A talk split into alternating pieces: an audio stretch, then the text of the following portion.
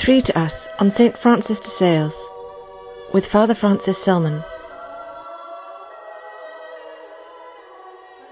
St. Francis de Sales, who was born in 1567 and died in 1622, specially exemplified our Lord's saying, Learn of me, for I am humble and gentle of heart. Although gentleness was a special characteristic of this saint, it was something that he had to work to acquire. By nature, he said, he was like one of the rough trees of the mountainous country of his native Savoy, which then formed a separate state with Piedmont in northern Italy. Born of a noble family, he studied law and theology in Padua and became a priest in 1593 when he was straightway assigned to the most difficult parish in the Diocese of Geneva, which had become the stronghold of Calvinism. After one year in this country parish, when he had laboured in vain to win back souls to the Catholic faith, he said, Very well, if the people will not come to me, I shall go to them. So, week by week, he wrote leaflets about the teaching of the faith which he posted by hand into the households of his parish. By the end of four years, his congregation had grown from eight to three thousand people. Here we see an effective example of evangelization by offering his flock simple explanations of Catholic doctrine. His bishop then made him coadjutor bishop, and he succeeded to the See of Geneva in 1602, but resided in Annecy as it was not safe for Catholics in Geneva. He once took a horse and at some risk to his life rode straight through Geneva and called out as he went, just to show them that I am the bishop of this city. St. Francis de Sales, whose feast day always falls within the octave of prayer for Christian unity, also provides an example of how to continue true ecumenical dialogue. He who preaches with charity preaches enough against heresy, he said. He was also a model bishop who patiently allowed all and sundry to come to him with their complaints and requests. He was likened to a fountain in a market square for the way everyone could approach him for a patient listening ear.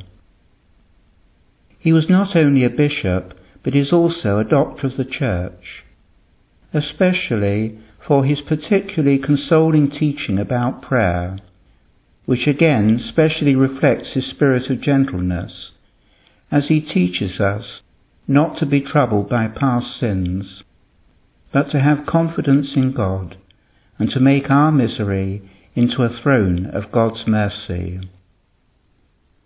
He is the first saint ever to have written on prayer for people living in the world, for lay people as we would say today. His book, An Introduction to the Devout Life, published in 1608, was based on the advice he gave to lay men and women in his many letters to them.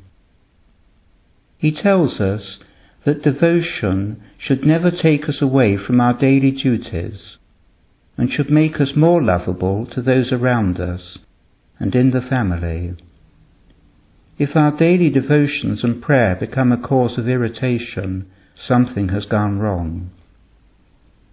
His other great work, A Treatise of the Love of God, which is one of those books you could live by alone, apart from the Bible, was based on his conferences to religious sisters.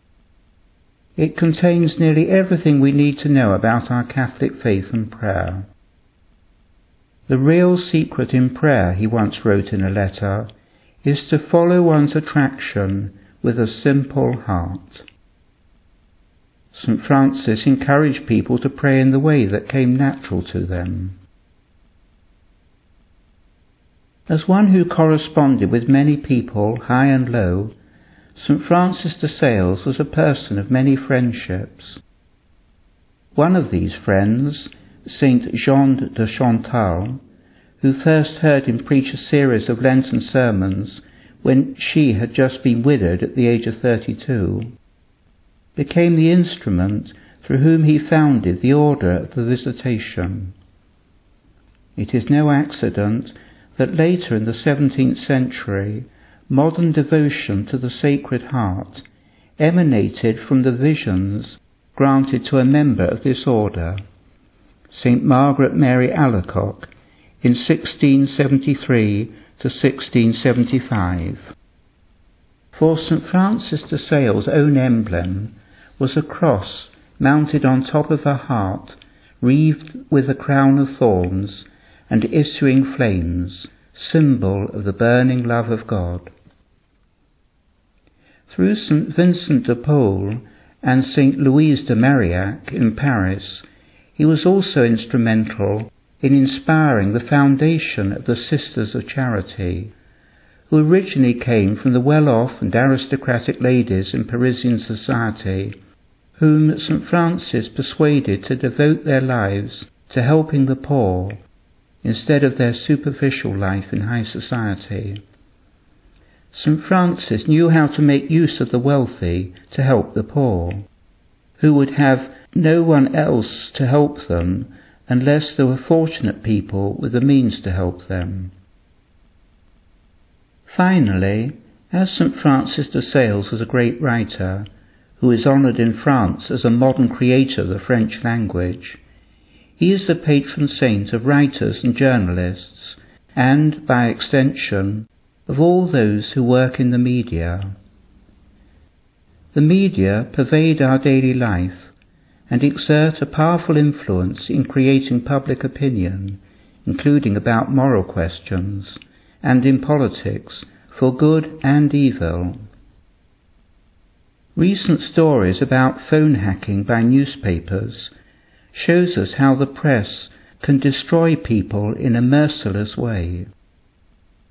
We need to pray to the patron saint of journalists today so that they may remember that their first purpose is to serve the truth in a way that is for the benefit of society.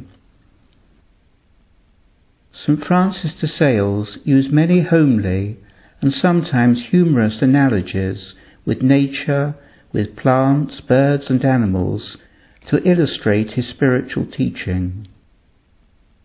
I like this one. We should be like crocodiles and never stop growing in the love of God. Crocodiles were supposed to grow in size throughout their lives.